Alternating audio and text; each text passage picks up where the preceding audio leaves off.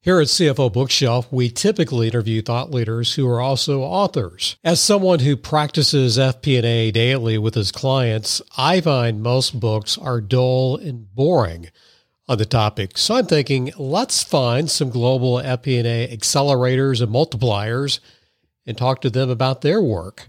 So, our first FP&A director is based in Brazil, and she heads her global FP&A team at ThoughtWorks. Her name is Daniele Martins, and I'm Mark Gandy, and this fascinating conversation is coming up next here on CFO Bookshelf.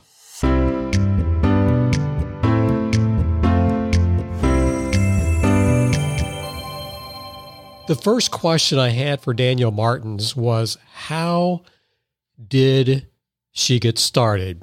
And I think you're going to like her answer.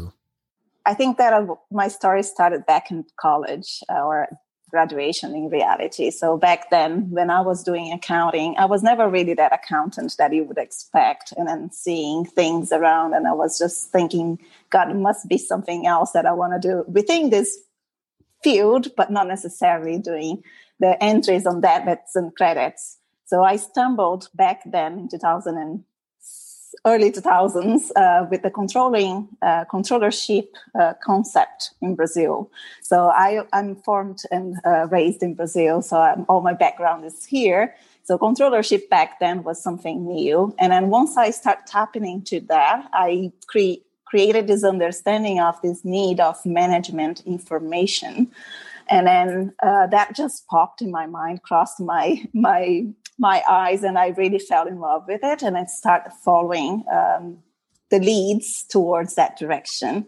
So after finishing uh, my graduation in accounting, I moved into London and then there uh, I, I, I was invited to do the Chartered Institute of Management Accounting.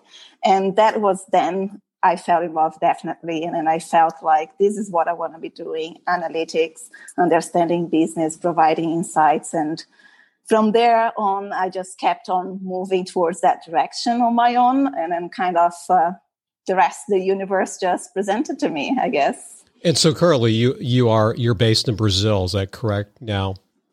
That is correct. Yes, I lived for five years in London, and then I came back ten years ago, eleven years ago, in reality, and then now I'm based here. How, how large is your FP&A team where you are? So we have a international team. It's a global team. So it is spread across the world. Uh, it's about eight people, and we have uh, from people in Australia, London, New York, Chicago, Denver, and also in Brazil, another few folks in different uh, locations in Brazil.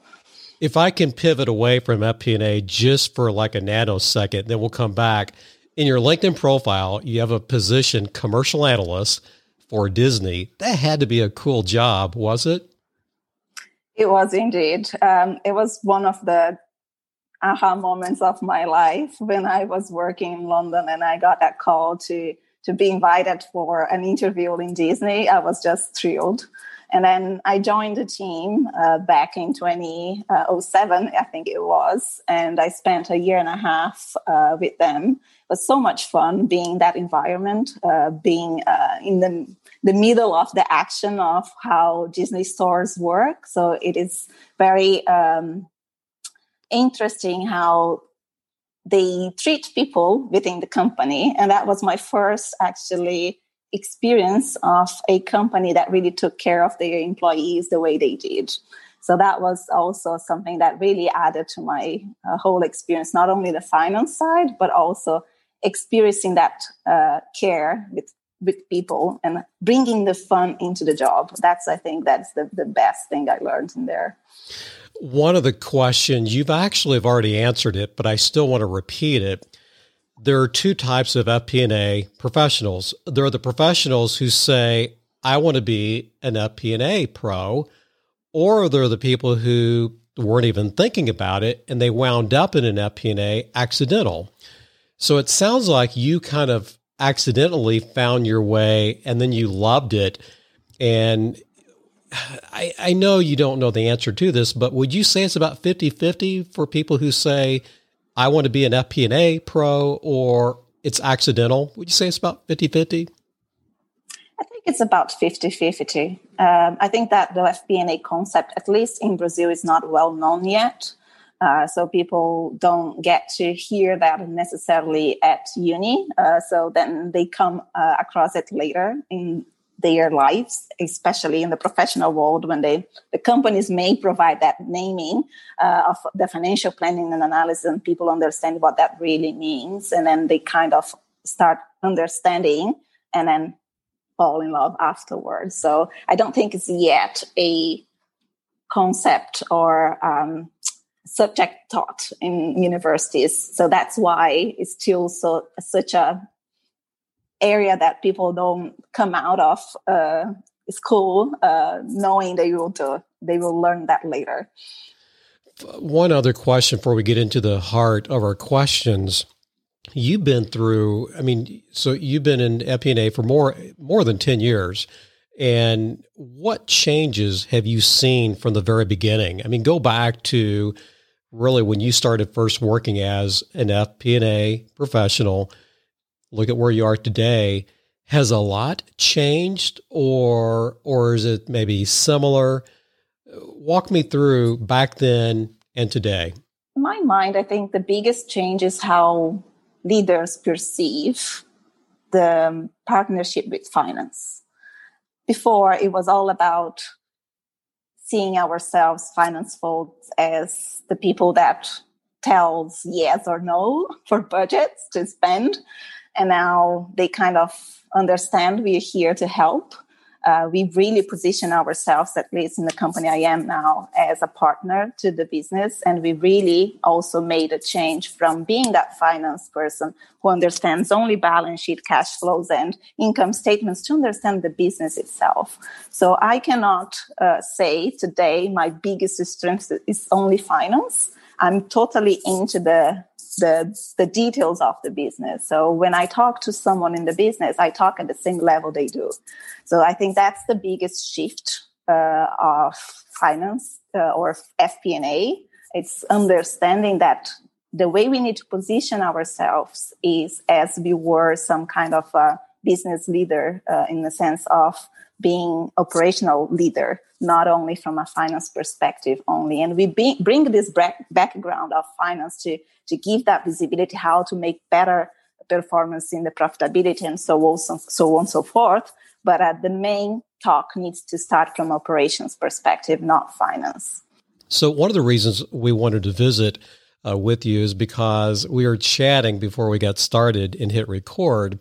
I may get in trouble for this uh, comment uh, Daniele, you don't have you do not have to agree with me, but some of the books on FP&A are a little bit dry. They're a little bit boring. And so I thought, well, instead of interviewing an author, and we we might probably will, I just wanted to talk to some FP&A directors uh, like like yourself, and you're you're our first here on this podcast. So it's like, what are we going to talk about? So I thought we break this up into three big buckets. Bucket number one is technology. Uh, bucket number two, systems and processes. And then bucket number three is people. So let's start talking about technology. And I'm smiling as I ask this question. Are we getting past spreadsheet dependency, or are we still dependent on Excel or whatever spreadsheet tool uh, mo- most FP&A teams are using? What's your thought on that? Um, from what I'm seeing and where I am at now, it's mostly Excel driven. And I will give you, there is two sides to it. One, one may say that is a bad outcome. Mm-hmm. Uh, one can argue that in reality, Excel is a such great tool that has really changed uh, massively the way we do things ever in uh, any organization that it's going to be hard to implement something else that is as flexible as Excel. So I'm not totally against Excel specifically when you're talking about FP&A because modeling is something that needs flexibility. Right. And then when you move to a more uh, cloud solution, which we have to, uh, in order to change any model that you got, it takes a lot more long, uh, a lot more time to do it. So there is ups and downs to every solution we use. So I think that uh, automation and systems can help in a lot of ways. But in the modeling front and analytics front, you're going to end up being in Excel anyhow, because you got to test also your assumptions uh, and theories before you make it a model. So how would you do it in a system prior than testing yourself? Great point. Great point. So we are a very agile company, um, and we use agile into the systems and processes within the FP&A. So we see uh, that being a tool that gives that a uh, um, that a uh, opportunity to test and see whether that model really works. And no one can say that a, a test can be tested by three months and then it's done. Uh, it takes longer. It takes longer cycles to see if that really gonna fit to the company you are in. And things change so fast that perhaps you got to keep on changing until you find the finest model. So Excel, um, I don't know, sorry for the folks that are all pro systems, but I am a fan of Excel for sure. Well, if if you're making it work, I kind of believe that there there are no bad decisions, just consequences. And so far, it sounds like you're not experiencing a lot of negative uh, consequences with using Excel. But so your perspective is is interesting, and maybe it's giving other people a sigh of relief that oh maybe maybe we're not so bad after all.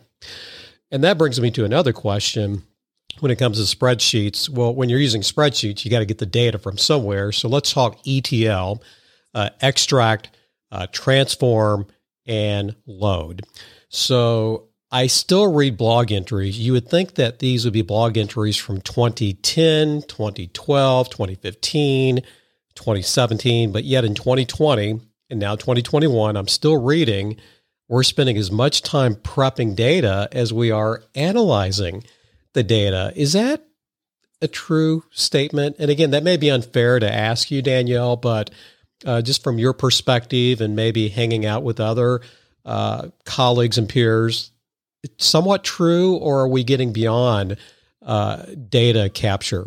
I think somewhat true, to be fair. And going back to what I just said, uh, when you're testing models, which is basically the work of an FP&A person, you're testing different sets of data. So right. until you get what you really want and you can standardize, that is uh, a way way in the future.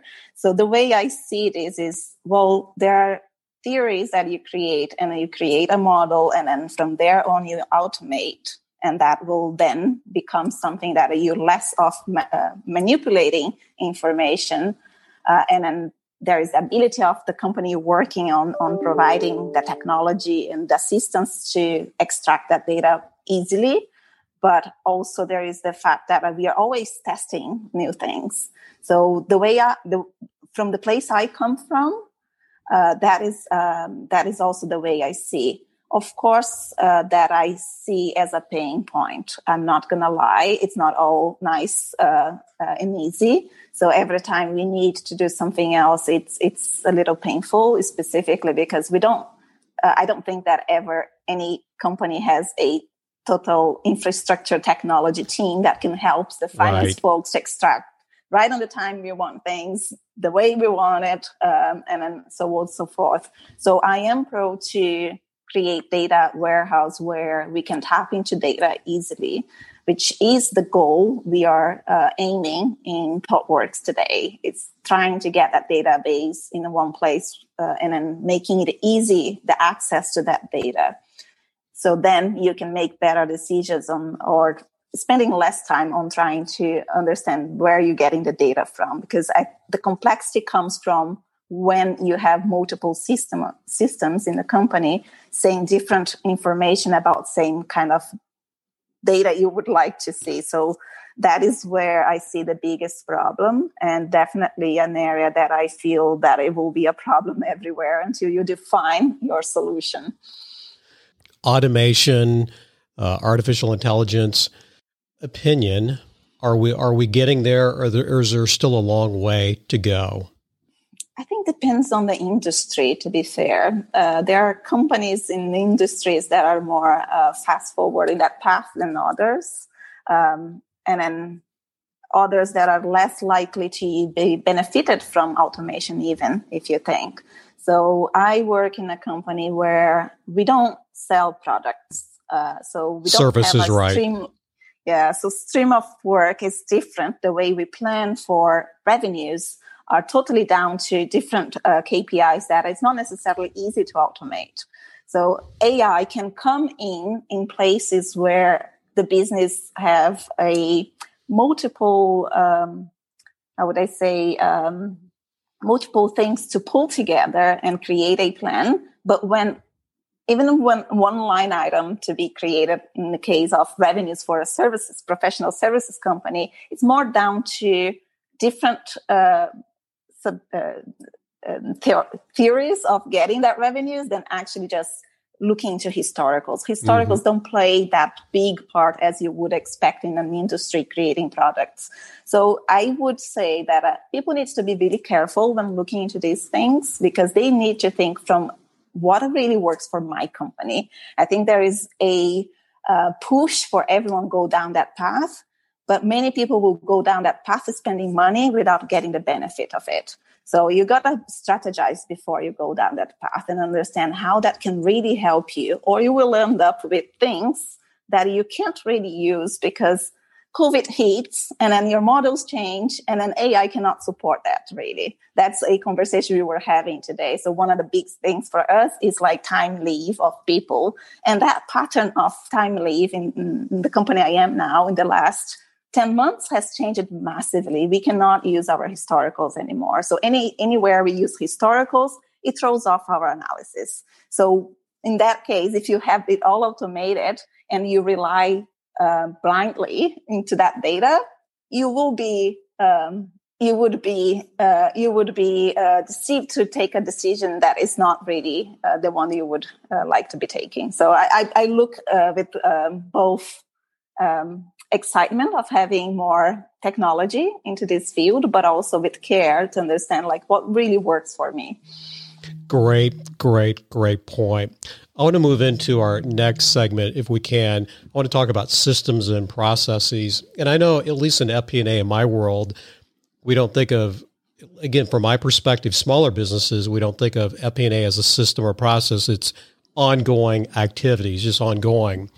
But let's think of FP&A just for a minute as a system, as a process let's start with question number one. Uh, Dave Kellogg, who writes the blog, well, it's kellblog.com, former uh, CEO of Host Analytics, he has a blog post, and we'll have this in the show notes. It's called "Putting the A Back in FP&A." So he thinks we're really good at uh, financials, we're really good at financial planning, but the analysis part still needs work. But I think it's because we're spending so much time on data prep, data prep, data prep. Do you want to address that maybe one last time? Do you think, at least from your perspective, analysis is actually one of our strengths? Is is that true? It should be. Uh, that should be the biggest aim of an FP&A team. Uh, pulling and uh, planning and forecasting together. Forgive me who doesn't uh, agree with me, but I think it's a very simple uh, kind of task. And then the benefit and the value add you bring to the business is the A of the FP&A, is the analysis on top of what comes through.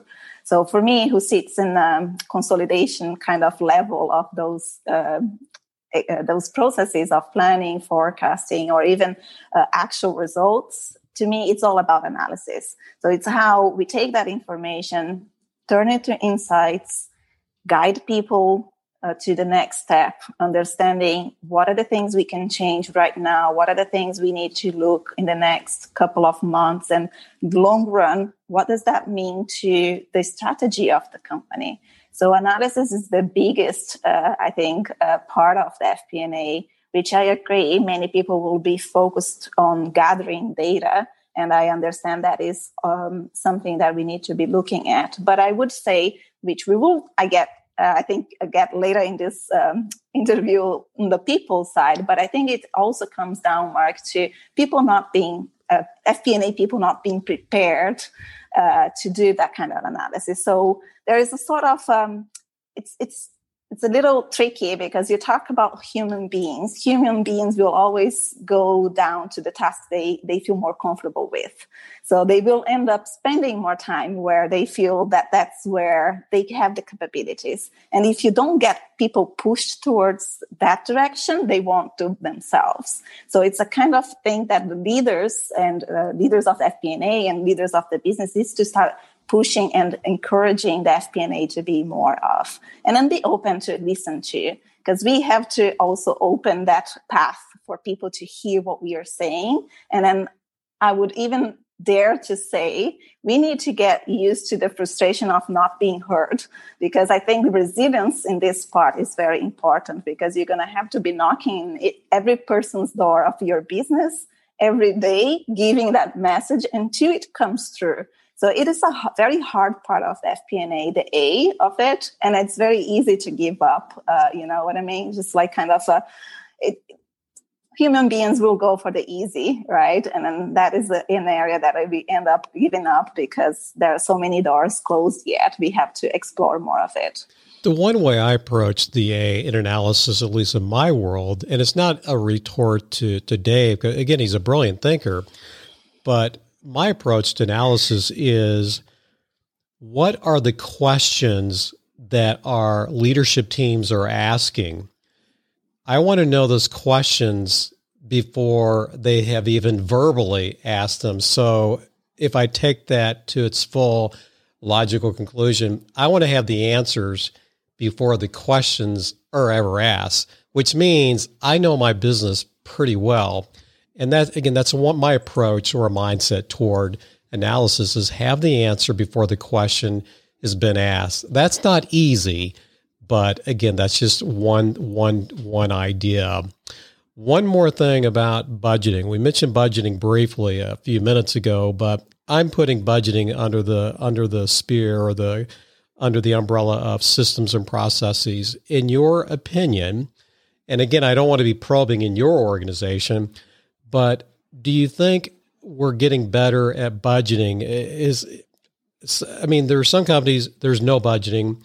Uh, there's some companies that they still budget. There are the companies in between. At least from your perspective, do you feel like you guys are doing budgeting? If you do budgeting better today than maybe say five, seven, ten years ago?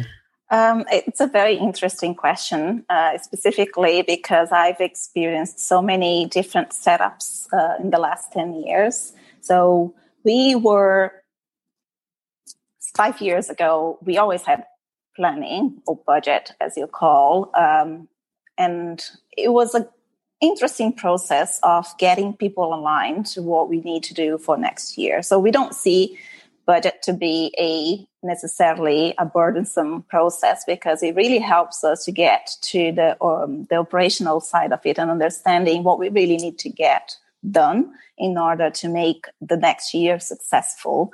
Um, as you would expect, it's still a long process because it, there are so many people involved. In the place I work for, is also very collaborative. So it's it's highly collaborative. You probably never seen as collaborative as you would see where I am at. So it takes long time when you trying to involve everyone in the process. So we have a bottoms up process to the planning, which really involves from people in the countries getting their opinions and then rolling up until uh, the consolidation. So that will take time anyhow. But um, about uh, I think four years ago, we decided to go um, um, beyond budgeting, if you want to call it. And then we, we scrapped uh, away the budget and we've implemented forecasting. We took forecasting for a, um, a, monthly forecast to give us an idea of our business because, as I mentioned earlier, professional services can be hard to predict. So you, even if you try your best, uh, doing it in 12 months uh, line of sight is pretty hard. So we shrunk that period to be more of a six month lineup site because we saw this is really what we can do. And then that's where we see our uh, revenues and how we, uh, we, set up our company to be successful for the time being. Then uh, we did that for about a year and a half or two. And then not sure if it's good or not, but we had to roll it back to plans because we were required to. So I understand better plan today because after that period that we were away from plan, it isn't, I'm not saying that it was a bad period. It worked just fine, but we were then um, bought by a private equity, which wanted to know what are the commi- commitments we would make. So we had to bring planning back. And then today I see it slightly different. So as my perspective is I lived in a world where the company was a private company and then we could do whatever we wanted from a plan perspective. So we did it for a while. We took it away for, for a while. We implemented forecasting. So we, we did like six months forecasting, then we rolled to three months. So we done a lot of setups to see what worked best for us. And I think we landed on the standard process of having the annual plan to set up like level, um, a certain level of targets we want to achieve for next year. We continue doing forecasts on um, quarterly basis. So that informs us how we're doing, what we can do best, uh, how we can improve upon the numbers we were setting ourselves, making sure we having the resources in the business. As I mentioned earlier, we are an agile company. So a plan, a year plan doesn't not fit to ourselves because things change very rapidly. So we have to adapt and forecast helps us to bridge what we, we were planning uh, back in the year before to what is happening now. So I think there is a, uh, to answer your question, I think that you gotta again see what works for your company and you gotta try and then you should not be afraid of making mistakes and rolling back and forth the, the processes. You should change it the way it fits best for the purpose you've got. I think that uh, for our perspective, we got a lot better. We understood that um, we needed that uh, support on an ongoing basis to understand our business. The business leaders feel more comfortable that way too. So they they like on having that forecasting process that goes down to the details. So they they have the new targets and then can keep on moving on um, a very uh, fast pace move uh, moving, and that actually. Uh, reflected during the COVID crisis because during the COVID crisis, we didn't need to change much because we were already so flexible as a company that changing the forecast from a monthly one to a weekly one, people just took it on board because we knew what to do and then we just got straight into it as well as we got straight out as we f- felt like it was already good enough for us. And so we take that approach of flexibility and then i think that is may not resonate to a lot of companies out there given the structure. I see a lot of companies being fixed uh, on how to go about it. I guess i being privileged to work in a company that takes things on a such agile way and change and be flexible and be collaborative and we just update things as we go. So every quarter we do a forecast or every plan we, we run retrospectives to the last cycle. We understand what the business didn't like about it. We implement new change. So we are ever changing our processes to make it better for the business and achieving our targets. So I think we as a company are doing better for sure. Uh, globally, I think that's still a lot of ground to be covered. And then bringing that flexibility business, it's, I think, the key uh, measure for um, being successful in this future that's so um, fluid. I love your answer. And I'm going to interpret something you said for younger uh, FP&A professionals. What I'm hearing you say, reading between the lines, is people be adaptive. You're going to be in all kinds of uh, environments, which you've been through several, and be adaptive and and don't necessarily fight it. Just just work with it, and whatever system is working in that organization, keep working with it. And that's one of the things I, I heard you heard you say. Hey, I want to talk about people, and and again, this is one of my one of my favorite questions and I know, well, I don't know the people who come to work for you guys. I, I don't know if they're experienced or or if they're right out of school. This may be just you have to take a you may have to just guess on this. But what's that one thing or two things that young FP&A professionals may be lacking as they get started? That's a very interesting question, and I see it in so many ways. But um, I think what I see, many people are focusing only on the technical side of skills, which are definitely needed for the job, right? You wouldn't argue against it, but it's not only right. that. So if you want to get into FP&A, there are keywords that I would put out there for people that you need to be thinking, living, and breathing that kind of thing, which is being open, being flexible, being resilient, uh, and then always uh, feel like you want to learn more. And even more than that, not only learn, it's learn to share that knowledge to others. Because our key role is not only providing those analysis and uh, consolidating plans and forecasts, is to help the company understand where we're going and a lot of the job I do is education, educating the leaders to understand our numbers and that understand where the, their decision are going to take them. So there is a lot of learning and experience that you share across. So being a partner, a business partner, that's what it really means, right?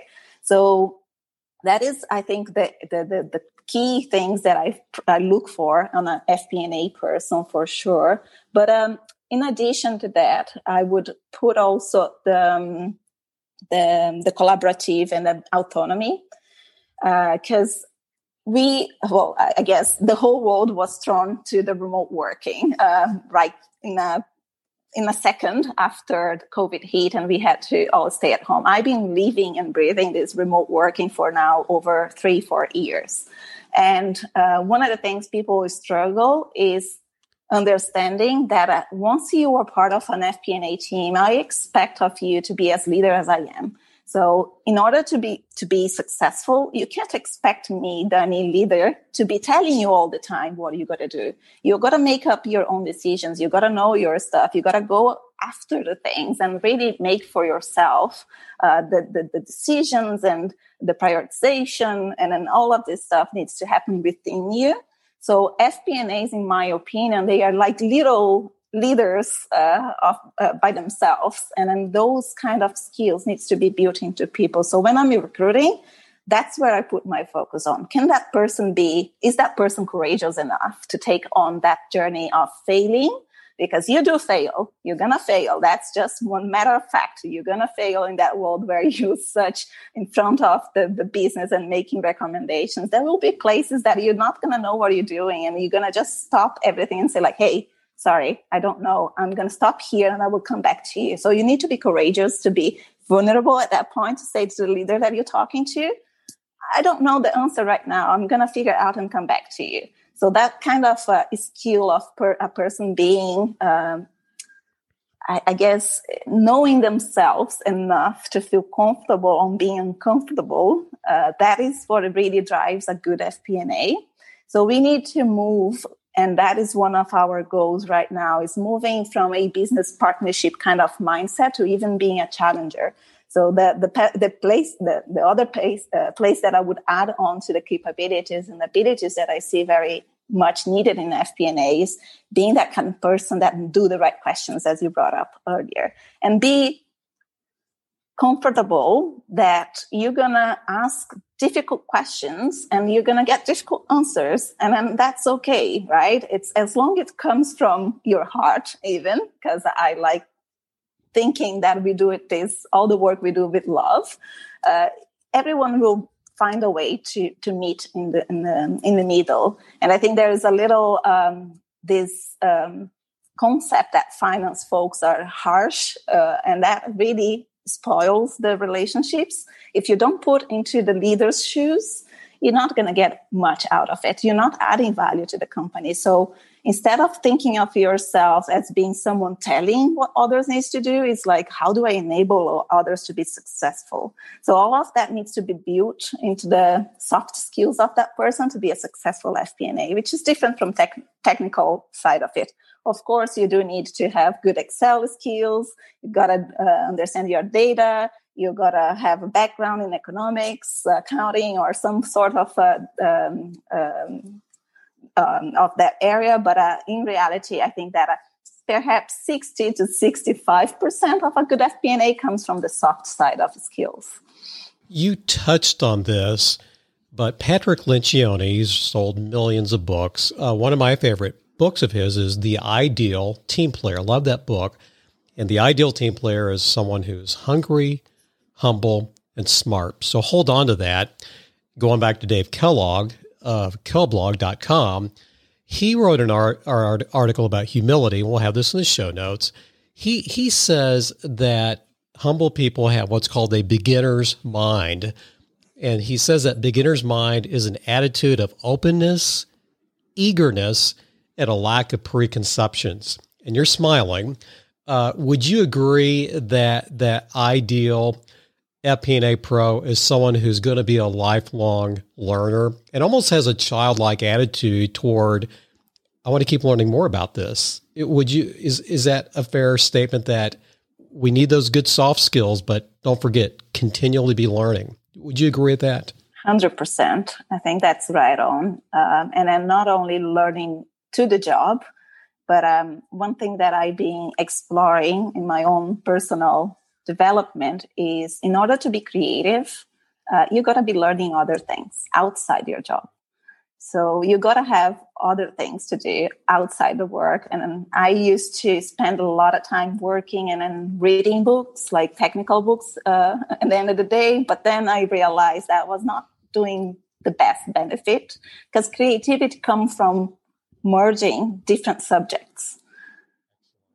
So that is where I feel like having all that openness to learning, it's it, it needs to expand beyond finance, right? So I, I, I in reality got um, um, a master's in marketing because I felt that I, I, was kind of getting tired of finance subjects, and then it's kind of repetitive. So I felt like I need to go to another space uh, and then understand a little bit more of what um, what are the other views you can have on the company? And right now i'm studying psychology too because that is where if you want to become a good leader that's where you need to be putting yourself into. So it's different areas. Blind them to like put them all together be creative and be open to learn. Uh, looking back at your career it could be in the recent past or uh, a number of years ago who are some of the influencers who have had a big impact on your career, Daniele? You know, I thought about that question prior to this uh, call, and I was thinking, I don't have major people that I followed throughout my career. I'm always being curious, that's for sure. And I could name like 10,000 uh, places that I go for information. So I always believed uh, myself, um, trying to bridge knowledge from different areas of interest. Of course, I done school, university courses, and that gave me enough base for continued growth. But I, I, um, I don't have a person that is uh, at some point back a few years when someone asked and I didn't have that person in mind. I felt a little bad because everyone has a name, but I don't know. It just feels like everyone is sort of um, a person that I also look out to. So it's not one, but everyone uh, in combination. So there is one thing that I learned that I smarter than one person is the room that person is in. So with everyone right. in it.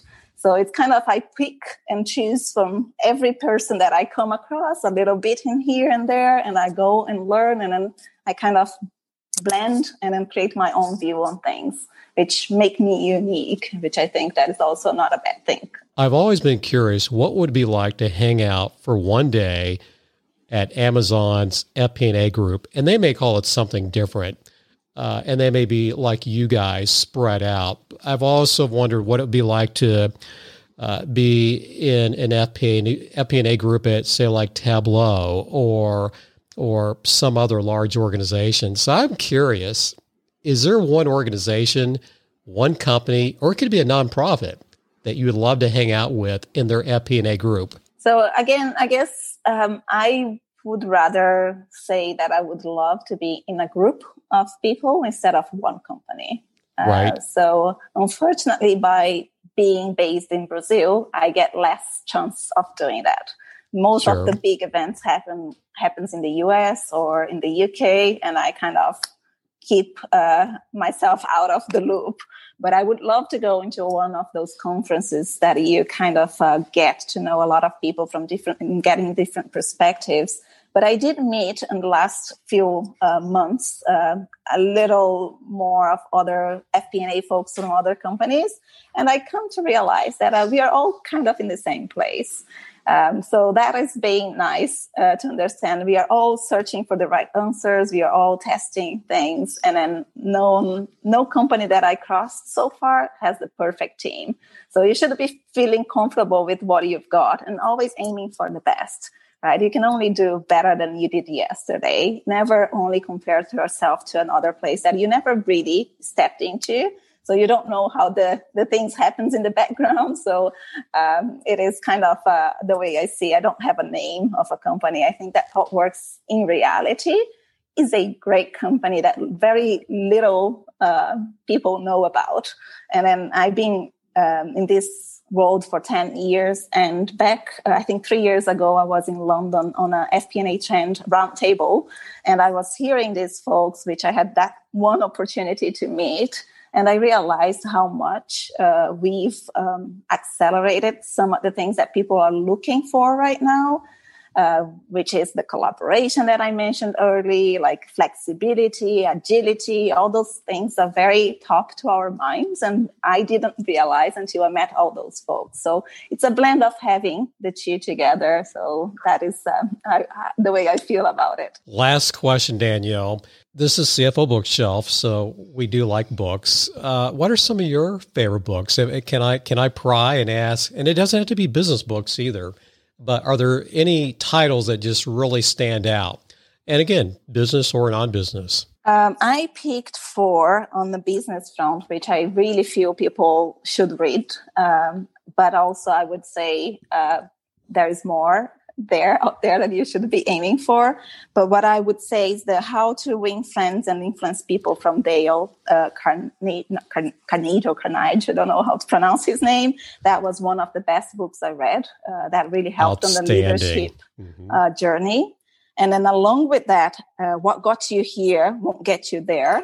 It's another marvelous book from Marshall Goldsmith. Yes that Great took book. me to the next level when I realized that uh, uh, it's never good enough where you are, but you also can do better. That is like also a very good book.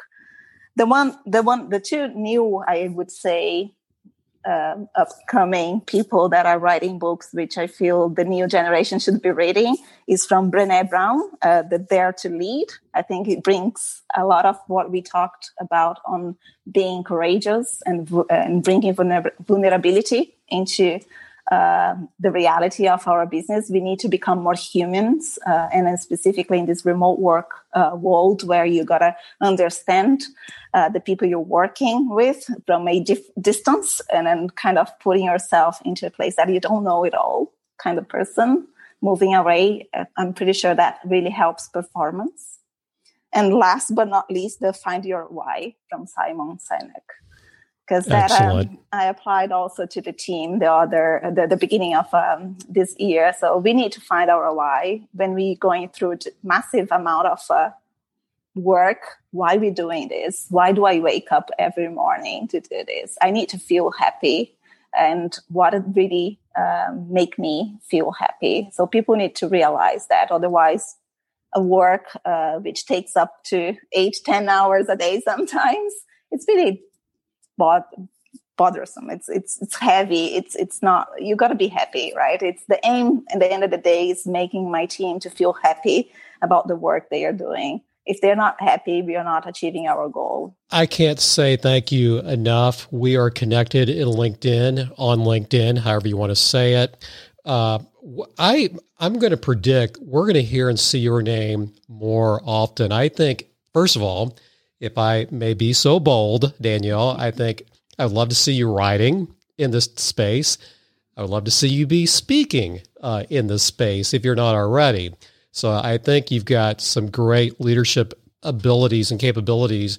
And I think you can be one of those influencers. You probably already are, but even maybe on a little bit uh, bigger scale as as time uh, permits. That now I'm just that's my opinion. So put you can push back if you want to, but uh, we're going to be hearing your name. I, I, think more often. Just my opinion. Well, I would love to go down that path, Mark. And then, as you all said, time is it's um it's where I end up having trouble with being able to really serve the company, the the people that I work with, my own family, my own personal needs, and then still getting time to influence others. Uh, it's definitely a challenge, which I take to the heart, and I think that is where I really would like to be. Um, I think that, uh, as I mentioned before, Brazilians don't get enough information yet. I've been given this um, ability of speaking English and being able to translate back information. So I'm open also to to get that information to the people like of my country, not only but uh, globally too. And I think that you're right. I should be writing more. Uh, and then who knows? Perhaps the next few months uh, will um, hold some surprises. You are listening to CFO Bookshelf lifelong learning for financial leaders. And now, back to our host, Mark Gandy. Again, Daniele Martins, head of global FP&A at ThoughtWorks. I'm betting if you have a question for her, you can connect to her on LinkedIn. And again, I'll have her LinkedIn profile link on the show notes page. Uh, you couldn't see this, but as Daniele was answering questions, she, she was doing so each time with a smile, and she was speaking with confidence. So, what a great leader she is. We need to call this a wrap. I want you to keep learning, keep growing, and keep making a difference. Next week, we have Stacey Barr, who is based in Australia, and I'm calling her the Global Performance Measurement Specialist, and she's the author of two books. That's next week on CFO Bookshelf.